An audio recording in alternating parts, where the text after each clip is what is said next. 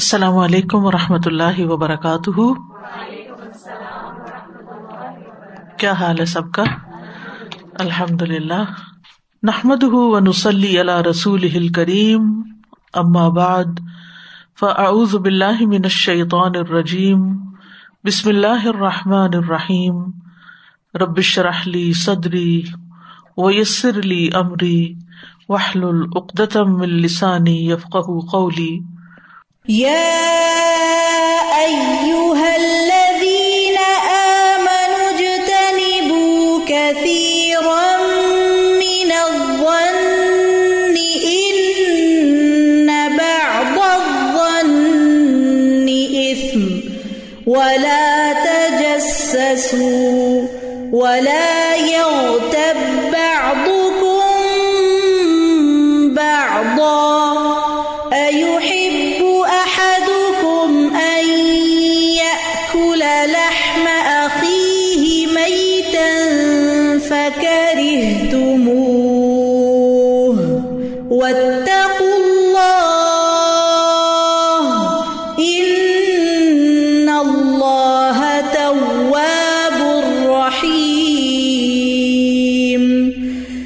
سورت الحجرات، آیت نمبر بارہ۔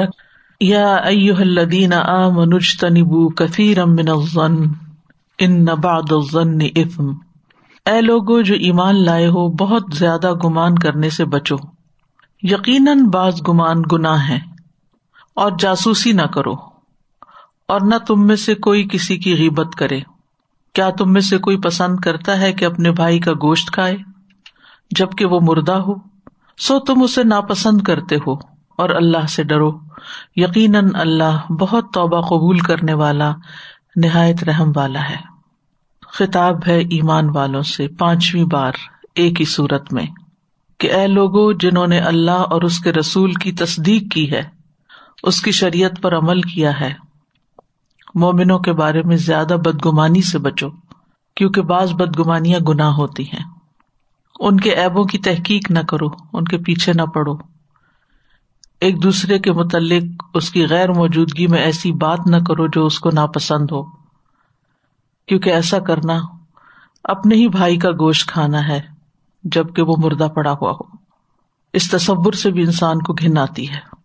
اس لیے غیبت کرنے کو بھی ناپسند کرو۔ اور جس چیز کا اللہ نے تمہیں حکم دیا ہے، اس کو کر گزرو۔ اور جس سے روکا ہے اس سے رک جاؤ۔ اور اگر تم نے ایسا کیا تو اللہ تعالیٰ تمہاری توبہ قبول کر لے گا، کیونکہ وہ توبہ قبول کرنے والا اور نہایت رحم کرنے والا ہے۔ یہاں پر ایمان والوں کو جس چیز کا حکم دیا گیا ہے وہ ہے زن سے اجتناب۔ اجتنبو۔ اجتنبو کا لفظ اجتناب سے ہے۔ جب کوئی کسی سے دور ہو جائے تو کہا جاتا ہے اجتنبا فلان فلان فلاں فلاں سے دور ہو گیا ہے۔ یعنی دور ہو جاؤ۔ اجتناب کرو کا مطلب دور ہو جاؤ۔ اور اجتناب کا لفظ ہے، یہ جمب سے، اور جمب کہتے ہیں پہلو کو۔ جیسے یہ دو پہلو آپس میں مل نہیں سکتے، ایک ایک کنارے پہ، ایک ایک کنارے پہ، ان میں جدائی ہی ہے۔ تو اسی طرح اجتناب کا مطلب یہ ہے کہ بالکل الگ الگ رہو۔ اور گمان کیا ہوتا ہے؟ کسی چیز کو یقین کے بغیر جاننا، بغیر یقین، بغیر دلیل کے، بغیر تحقیق کے۔ اسی سے لفظ ازنا ہے۔ زن پہ زبر ہوتی ہے نا، تو زنا پہ زیر ہوتی ہے۔ اور زنا کہتے ہیں عربی میں تہمت کو۔ اور زنین ہوتا ہے وہ جس پہ تہمت لگتی ہے۔ رجن زنین وہ شخص جس پہ تہمت لگائی گئی ہو۔ اور جمع اس کی ازنا ہوتی ہے، تہمت لگے ہوئے لوگ۔ تو زن کا اصطلاحی معنی کیا ہے؟ جرجانی کہتے ہیں زن کسی چیز کے بارے میں راج عقیدہ رکھنا ہے، حالانکہ اس کے برعکس کا بھی امکان پایا جاتا ہو۔ یعنی کسی چیز کے بارے میں آپ کی جو رائے کی پریفرنس ہوتی ہے، وہ زن ہوتا ہے، جبکہ اس کے اپوزٹ بھی کچھ ہو سکتا ہے۔ اور زن کا لفظ یقین کے معنی میں بھی استعمال ہوتا ہے اور شک کے معنی میں بھی۔ یعنی یہ متضاد معنی رکھتا ہے۔ شک کا معنی بھی اور یقین کا معنی بھی۔ اور ایک کال یہ ہے کہ زن شک کے ہی دو پہلو ہوتے ہیں، اس میں سے ایک پہلو راجے ہوتا ہے۔ تو بہرحال عمومی معنوں میں زن، گمان، خیال، تخمینی بات یعنی انسان کا ایک خیال ہوتا ہے۔ اور یہاں مراد بدگمانی ہے۔ یعنی یہاں زن سے مراد کیا ہے؟ بدگمانی۔ یعنی بہت زیادہ بدگمانی سے بچو۔ ابن القیم کہتے ہیں، بدگمانی یہ ہے کہ لوگوں کے بارے میں برے گمان سے دل کو بھر لینا۔ بس وہی سوچے چلے جانا۔ یہاں تک کہ یہ بدگمانی زبان اور اعضاء پر ظاہر ہو جائے۔ یعنی انسان کے منہ سے بھی نکلنے لگے، پھر اس کے مطابق غلط باتیں۔ اور اسی طرح اس کے اعضاء پر بھی ظاہر ہو جائے یعنی اس کا عمل بھی دوسرے سے رویہ بھی ویسا ہی ہو جائے۔ اس گمان کی بنیاد پر۔ ابن کثیر کہتے ہیں، بدگمانی یہ ہے کہ آپ کسی پر الزام لگائیں اور اپنے گھر والوں رشتے داروں اور لوگوں کو ناحق خیانت کی طرف منسوب کریں۔ ناحق خیانت۔ خیانت کیا ہوتی ہے؟ امانت میں خیانت جو ہوتی ہے کہ مثلاً آپ نے کسی کے پاس کوئی چیز رکھوائی یا مثال کے طور پر کسی کے ذریعے کسی کو کوئی چیز بھجوائی۔ ہوتا ہے نا، کوئی پیسنجر جا رہا ہوتا ہے، ایک ملک سے دوسرے ملک کوئی کہتا ہے کہ میرا یہ سامان لے جاؤ، فلاں کو دے دینا۔ مثلاً اس نے پانچ چیزیں دی کہ یہ پانچ چیزیں مطلب پانچ کپس دیے کہ یہ تم پہنچا دینا۔ اور دینے والے نے کیا کیا؟ ایک کپ بغیر بتائے، نہ اس فریق کو بتایا، نہ اس کو بتایا۔ چپکے سے رکھ لیا اور چار دیے۔ یہ خیانت ہے۔ اس کو خیانت کہتے ہیں۔ اسی طرح اگر کسی نے ایک بات کی ہے تو اس کو آؤٹ آف کانٹیکسٹ بیان کرنا آدھی کاٹ کے اپنے مطلب کی نکال کے اس میں سے تو یہ علمی خیانت ہوتی ہے۔ تو بغیر دلیل اور حجت کے نیک بندوں کے بارے میں بدگمانی کی ممانعت ہے۔ ہاں اگر کوئی ہے ہی برا انسان جس کے بارے میں مشہور ہے کہ اس سے کچھ چیزیں ایسی دلیل کی بنیاد پر اس کے ساتھ منسوب ہے تو پھر اس کے بارے میں گمان کیا جا سکتا ہے۔ تو اہل ایمان کو بہت زیادہ گمان یعنی وہ گمان جو بدگمانی میں بدل جائے، جس کے پیچھے کوئی دلیل ہی نہ ہو، اس سے منع کیا جا رہا ہے۔ اور یہ ایک طرح سے اہل و اقارب رشتے داروں، دوستوں کے اوپر ناجائز توہمت ہوتی ہے۔ ٹھیک ہے؟ بدگمانی ایک طرح سے کیا بن جاتی ہے؟ توہمت بن جاتی ہے کہ فلاں ایسا ہے، حالانکہ وہ ایسا ہے نہیں۔ اور یہی تو توہمت ہوتی ہے۔ یہی تو الزام ہوتا ہے کسی پر۔ کہ اس کے اندر وہ چیز ہی نہیں پہلے آپ نے سوچا اور پھر آپ نے اس کے اوپر حکم بھی لگا دیا۔ حالانکہ آپ کے پاس کوئی دلیل ہی نہیں۔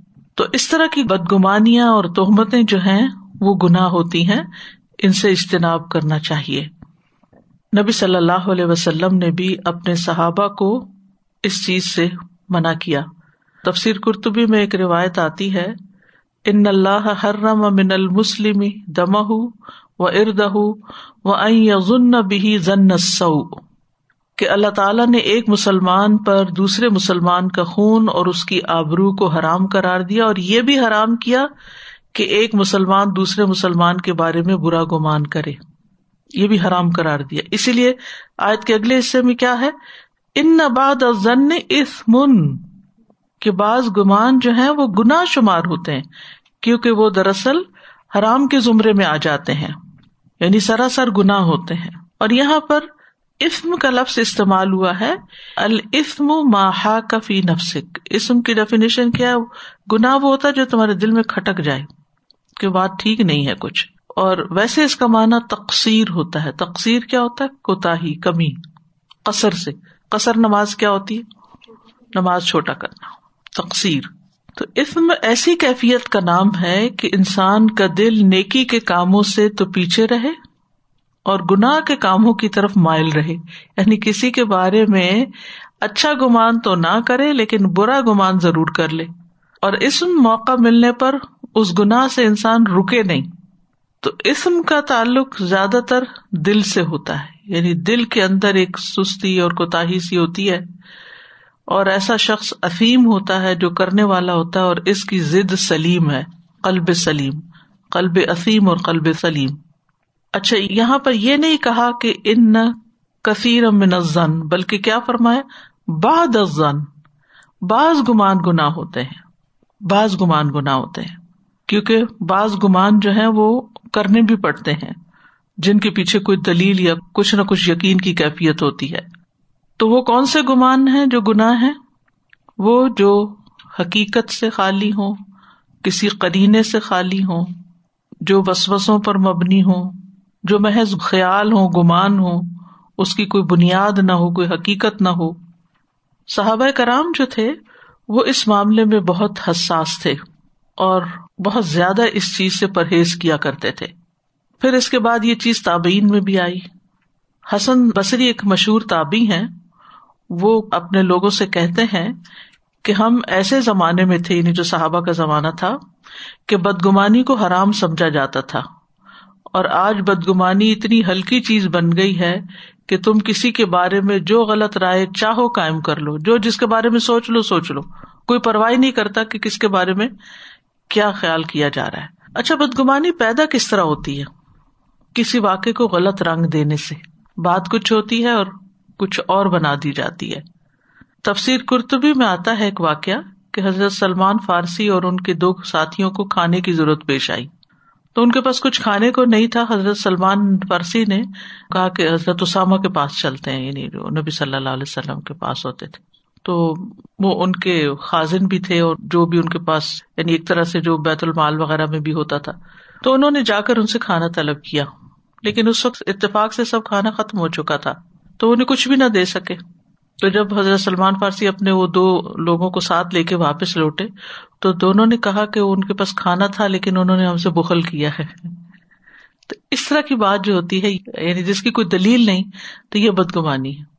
تو اب بعض اوقات یہ ہوتا ہے کہ کوئی شخص آپ سے کوئی توقع رکھ بیٹھتا ہے کہ آپ میرا یہ کام کر دیں گے، لیکن اس وقت آپ کے پاس وہ کرنے کی ہمت نہیں ہوتی، وہ صلاحیت نہیں ہوتی یا لوگ آپ سے اوور ایکسپیکٹ کرنے لگتے ہیں اور اگر آپ ان کو انکار کریں تو وہ بد دل ہو جاتے ہیں، بدگمان ہو جاتے ہیں۔ وہ کہتے ہیں کہ آپ نے جان بوجھ کے ایسا کیا، آپ کرنا ہی نہیں چاہتے۔ حالانکہ ایسا نہیں ہوتا۔ بعض اوقات کوئی تھکاوٹ ہو سکتی ہے، بعض اوقات اگر کوئی مالی تقاضا ہے ان کا تو ہو سکتا ہے آپ کے پاس اس وقت دینے کو کچھ نہ ہو۔ بعض اوقات وہ آپ کو ایسے وقت میں بلا رہے ہیں کہ جب آپ کے پاس جانے کا موقع نہ ہو تو یہ چھوٹی چھوٹی چیزیں روز مرہ کی زندگی میں پیش آتی ہیں اور عموماً لوگ دوسرے کا عذر قبول نہیں کرتے اور فوراً بدگمان ہو جاتے ہیں۔ تو اب ایسا ظاہر پر ہمیں معاملہ کرنا چاہیے۔ ہو سکتا ہے دوسرا شخص جھوٹا ہی ہو، لیکن پھر بھی ہمیں اپنے دل کو صاف رکھنے کی کوشش کرنی چاہیے کہ ٹھیک ہے، معاملہ اللہ کے سپورٹ نہیں، اس نے کیا تو نہ صحیح۔ دور جاہلیت میں ایسے گمانوں کی وجہ سے بعض اوقات جنگیں بھی شروع ہو جاتی تھیں، آپس میں لڑائیاں اور جھگڑے، فساد اور حسب نصب میں تان و تشنی اور فتنا فساد کھڑا ہو جاتا تھا۔ تو اس لیے بدگمانی سے روکا گیا کیونکہ اس سے تعلقات بھی خراب ہوتے ہیں اور بعض کا تو خرابی اتنی دور تک جاتی ہے کہ ناحک دوسروں کی جان تک لے لی جاتی ہے۔ جیسے ایک شخص نے کہا نا کہ انہوں نے تلوار اٹھائی تو لا الہ الا اللہ پڑھنا شروع کر دیا۔ تو انہوں نے پھر بھی مار دیا۔ انہوں نے کہا کہ یہ صرف تلوار کے ڈر سے لا الہ الا اللہ پڑھ رہا تھا۔ تو نبی صلی اللہ علیہ وسلم کے پاس جب خبر پہنچی تو آپ نے فرمایا کہ کیا تم نے اس کے دل کے اندر جھانک کے دیکھا تھا؟ اس قسم کی کئی چیزیں جو ہیں وہ بدگمانی میں جب آ جاتی ہیں تو پھر انسان دوسروں کی جان، مال، عزت کسی چیز کی پرواہ نہیں کرتا۔ یعنی مومن کا مومن پر جو حق ہے وہ پورا نہیں ہو سکتا۔ پھر اس میں آپ دیکھیے کہ بعض اوقات نیک بد ہر ایک کے بارے میں لوگ بدگمانی کرنے لگتے ہیں۔ چاہے کوئی دیندار طبقہ ہو، چاہے پولیٹیشن ہو چاہے گورنمنٹ کے لوگ ہوں، جب ایک عادت پڑ جاتی ہے تو دیکھنے والے، سوچنے والے ہر ایک کے بارے میں پہلے برا سوچتے حتیٰ کہ وہ پروو کر دے کہ وہ برا نہیں۔ تو یہ طرز عمل جو ہے، یہ درست نہیں ہے۔ تو اجتنبو کثیر زن بہت زیادہ گمان کرنے سے بچو۔ حدیث میں آتا ہے کم و زن ان اکدب الحدیث بدگمانی سے بچو کیونکہ بدگمانی سب باتوں سے جھوٹی بات ہے یعنی جس کی کوئی بیس ہی نہیں ہے۔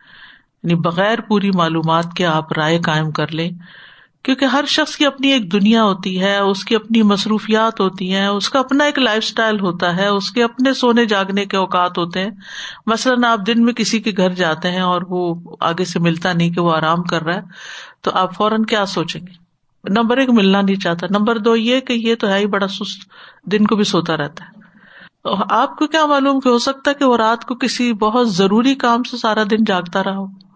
تو آپ کو کیا حق پہنچتا ہے کہ آپ اس وقت اس کے اوپر بدگمانی کریں؟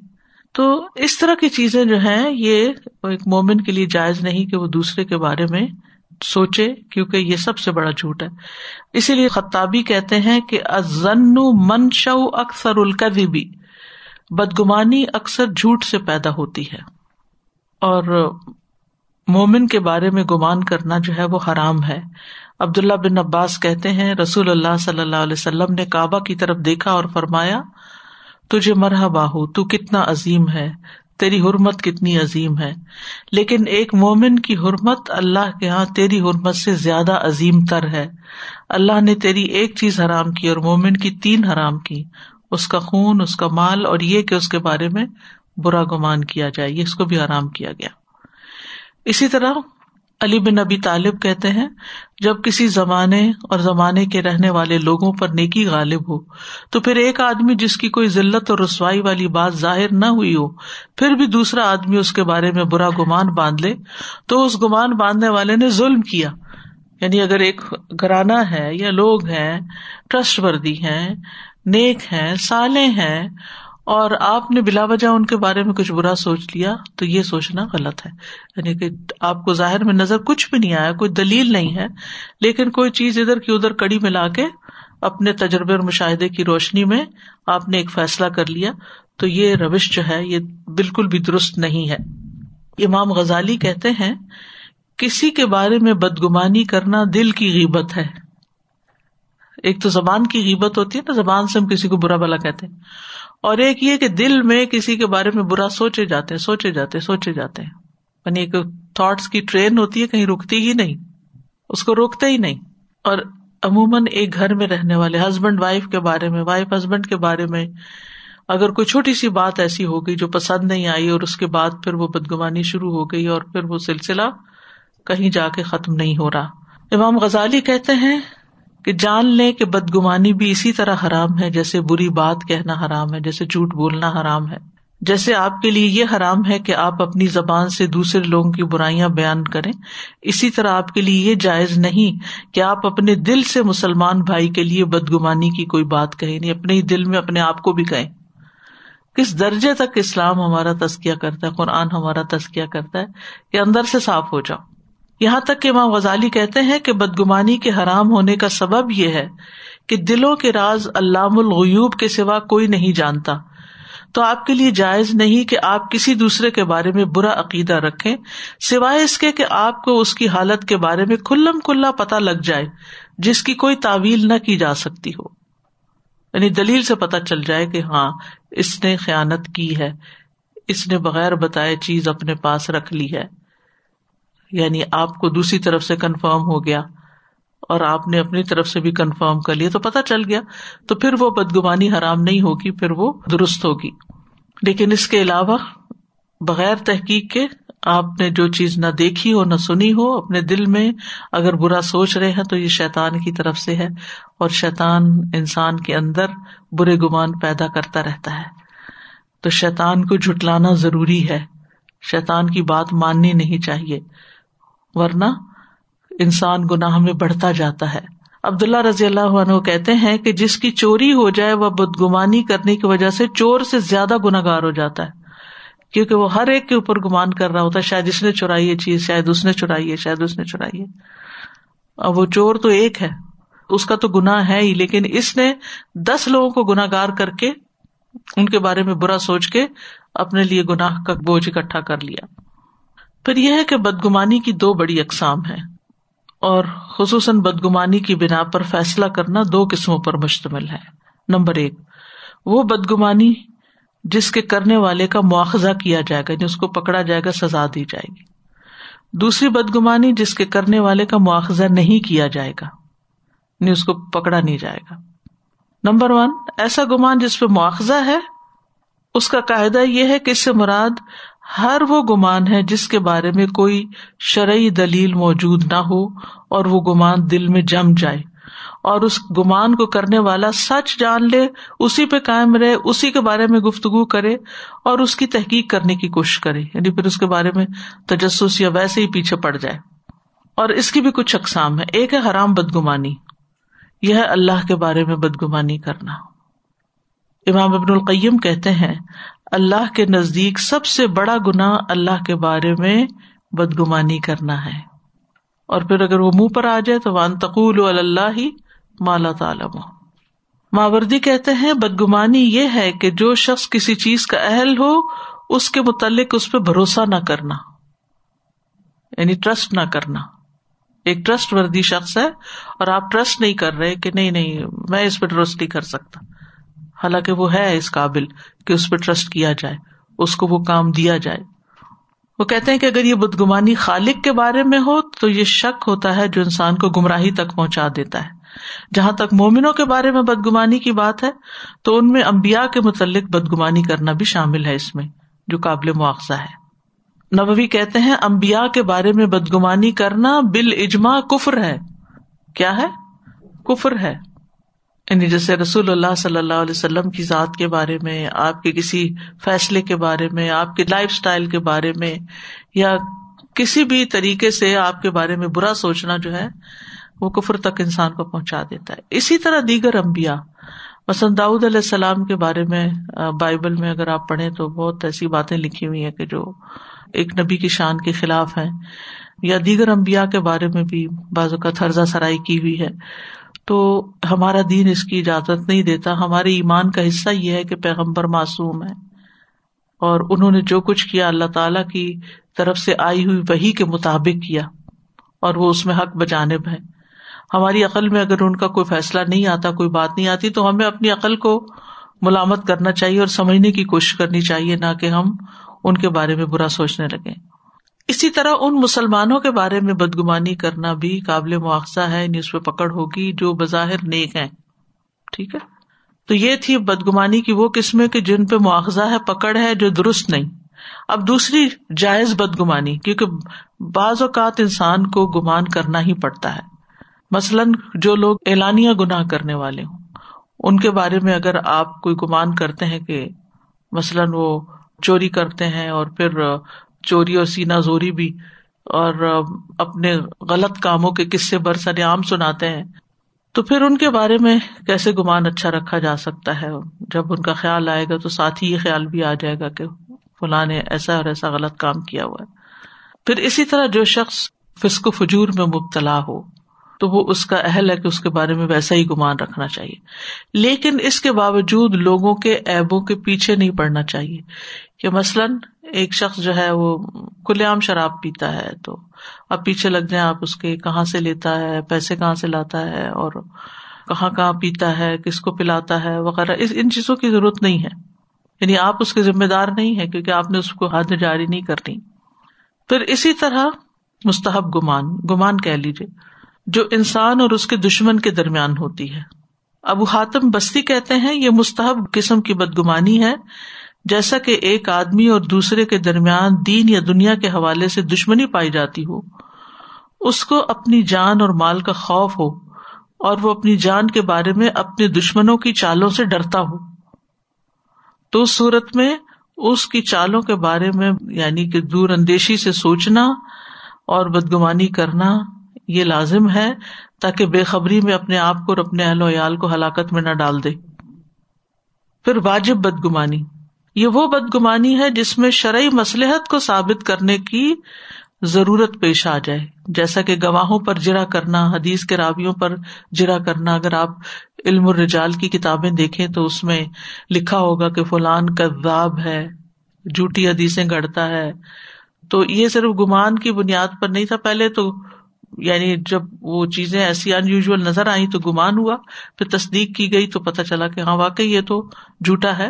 تو اس کے بارے میں اگر اس طرح کی رائے دی جاتی ہے ایک عالم کی طرف سے جو حقیقت پر مبنی ہوتی ہے، تو اس کے اوپر فرض عائد ہوتا ہے کہ وہ اس کے بارے میں لوگوں کو آگاہ کرے تاکہ لوگ اس سے دھوکا نہ کھائیں اور لوگ اس کی بتائی ہوئی بات کو نبی صلی اللہ علیہ وسلم کی بات نہ سمجھے ٹھیک ہے؟ اب جہاں تک اللہ سبحان تعالیٰ کے ساتھ برے گمان کا تعلق ہے، تو یاد رکھیے کہ جب معاملہ اللہ تعالیٰ کے ساتھ ہو تو یہ بہت سینسیٹیو ہو جاتا ہے۔ اور اس کی مثال کیا ہے مثلاً؟ یہ سوچ لینا کہ اللہ تعالیٰ مجھے تو معاف ہی نہیں کرے گا۔ اللہ کی رحمت سے مایوس ہو جانا۔ یعنی آپ کو کہاں سے پتا چل گیا کہ اللہ آپ کو معاف نہیں کرے گا اور آپ کو جنت میں داخل نہیں کرے گا۔ تو یہ حرام ہے اس طرح کا گمان کرنا اللہ کے بارے میں۔ اللہ کے بارے میں اچھا ہی گمان رکھیں اور یہ کہ اللہ سبحان تعالیٰ آپ سے درگزر کرے گا کیونکہ وہ بہت درگزر کرنے والا اور معاف کرنے والا ہے۔ ہر وقت یہ سوچنا میرا تو یہ عمل قبول ہی نہیں ہوگا، پتہ نہیں نیت ٹھیک تھی یا نہیں۔ اس طرح کی منفی باتیں نہیں کرنی چاہیے۔ یہ نیگیٹو تھنکنگ ہے اور منفی باتیں ہیں۔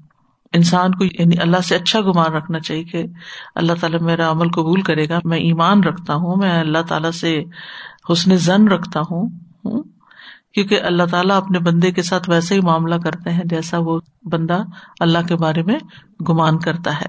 پھر اسی طرح یہ کہ میری تو توبہ قبول نہیں ہو سکتی، میں نے تو بہت ہی بڑا گناہ کر لیا۔ نہیں، ان اللہ یکفر الدنوب جمیا ہمارے پاس قرآن میں یہ دلیل موجود ہے۔ پھر اسی طرح دعا مانگ کے مایوس ہو جانا کہ میرے تو حالات نہیں بدلیں گے۔ اللہ تعالیٰ مجھے تو یہ نہیں دے سکتا۔ میرے رسک میں اضافہ نہیں ہوگا۔ میری بیماری دور نہیں ہوگی۔ میں ٹھیک ہونے والا نہیں۔ اس طرح کی باتیں نہیں کرنی چاہیے۔ کیونکہ یہ اللہ کی قدرت کو چیلنج ہے۔ اللہ تعالیٰ تو کن کہہ کے ہر چیز کر سکتا ہے۔ کسی بھی چیز کے بارے میں یہ نہیں سوچنا چاہیے۔ کیونکہ یہ طریقہ جو ہے یہ منافقین کا ہے جو اللہ کے بارے میں برا گمان رکھتے سورت الفتح میں آپ پڑھ چکے ہیں آج سکس میں۔ وہ یو ادب المنافقین اول منافقاتی ول مشرقین اول مشرقاتی اب اللہ ضن سو علیہم دا ارت السو و غدب اللہ علیہم ولا انہم و عد الحم جہنم و سات مسیرہ اور تاکہ ان منافق مردوں اور منافق عورتوں اور مشرق مردوں اور مشرق عورتوں کو اللہ سزا دے، جو اللہ کے بارے میں گمان کرنے والے ہیں، برا گمان۔ انہیں پر بری گردش ہے۔ اللہ ان پر غصے ہوا اور اس نے ان پر لانت کی اور ان کے لیے جہنم تیار کی اور وہ لوٹنے کی بہت بری جگہ ہے۔ اور یہ بھی علماء نے کہا ہے کہ مایوسی سے بھی بڑا گنا ہے اللہ کے بارے میں بدگمانی کرنا۔ یہ اس کی شان کے خلاف ہے۔ اور یہ شیطان کا کام ہے کہ لوگوں کو اللہ سے بدگمان کرتا رہتا ہے۔ اور اس کی مثالیں کیا ہو سکتی ہیں؟ مثلاً جس لڑکی کی شادی نہیں ہوئی، وہ کہ کہ میری شادی کبھی نہیں ہوگی۔ اللہ نے میرے لیے تو جوڑا پیدا ہی نہیں کیا۔ اور اسی طرح اگر کسی کے بچے نہ ہو تو وہ کہ اللہ تعالیٰ مجھے تو اولاد دے ہی نہیں سکتا۔ نہیں، اللہ تعالیٰ نے حضرت زکری علیہ السلام کو بڑھاپے میں اولاد دی۔ یو نیور نو میں پڑھ رہی تھی، پاکستان میں ایک ٹرائب ہے نا جو ناردرن ایریا میں رہتا ہے۔ کلاش کے لوگ ہیں۔ تو اس میں عورتیں ستر سال تک بچہ پیدا کر سکتی اور عمریں بھی ان کی بہت کافی کافی لمبی ہوتی پھر اسی طرح اگر کسی کے پاس روزگار نہیں، تو وہ یہ سوچ لیتا ہے کہ مجھے تو کبھی کوئی جاب نہیں ملے گی۔ ایک عمر رسیدہ خاتون کو اگر کوئی تکلیف ہو گئی ہے تو وہ یہ سوچنے لگے کہ اب میری جان نہیں بچتی تمہاری کہیں رہوں گی۔ مجھے اب صحت نہیں ہو سکتی کبھی۔ بس یہ مرض میرے ساتھ ہی جائے گا۔ یہ باتیں نہیں کرنی چاہیے۔ پھر اسی طرح ایک طالب علم کیا گمان کرتا ہے؟ ایک طالب علم کہتا ہے کہ میں نہیں پاس ہونے والا۔ تو سوچیے یہ ساری نیگیٹو تھنکنگ سب بدگمانیوں میں، اور یہ منع ہے۔ ان تھاٹس کو روکنا ہے۔ ان کو بریک کرنا ہے۔ ان کی اڈکشن نہیں کرنی کہ اڈکٹ ہو جائیں ان کے ساتھ کہ بس ہر وقت یہی باتیں یہی باتیں سوچتے چلے جائیں۔ یہ سب کچھ شیطان کی طرف سے آتا ہے۔ اللہ تعالیٰ فرماتے ہیں اشیطان یا اد کم و یا امر کم بالفحشا و اللہ یا کم مغفرت من و فضلا و اللہ واس نلیم شیطان تمہیں فخر کا ڈراوا دیتا ہے اور تمہیں شرمناک بخل کا حکم دیتا ہے۔ اور اللہ تمہیں اپنی طرف سے بڑی بخش اور فضل کا وعدہ دیتا ہے اور اللہ وسط والا سب کچھ جاننے والا ہے۔ تو ہمیں ہر معاملے میں اللہ پر بھروسہ کرنا چاہیے اور اللہ کے بارے میں گمان اچھا رکھنا چاہیے۔ ہر روز رات کو دعا پڑھتے ہیں نا اللہ اسلم تو نفسی الیک و وجہ تو وجہ الیک و فوس تو امری الیک کہ میں نے اپنا معاملہ تیرے حوالے کر دیا۔ کسی انسان کے ساتھ کوئی کلیش ہے، مالی پریشانی ہے، صحت کی پریشانی ہے، اولاد کی طرف سے، شوہر کی طرف سے کچھ بھی ہے بس تو امری الائک بس، میں نے آپ کو دے دیا، میں سونے لگی ہوں۔ تو نیند بھی اچھی آ جائے گی اور اللہ تعالیٰ معاملہ بھی سنبھال لے گا گمان بھی اچھا رہے گا۔ پھر اسی طرح یہ ہے کہ دعا بھی کرنی چاہیے۔ اللہ مرزکنا حسن ضن بکا و توکلی علیہ کا اے اللہ، ہمیں اچھا گمان عطا کر اور اپنی ذات پر بھروسہ کرنے کی توفیق عطا فرما۔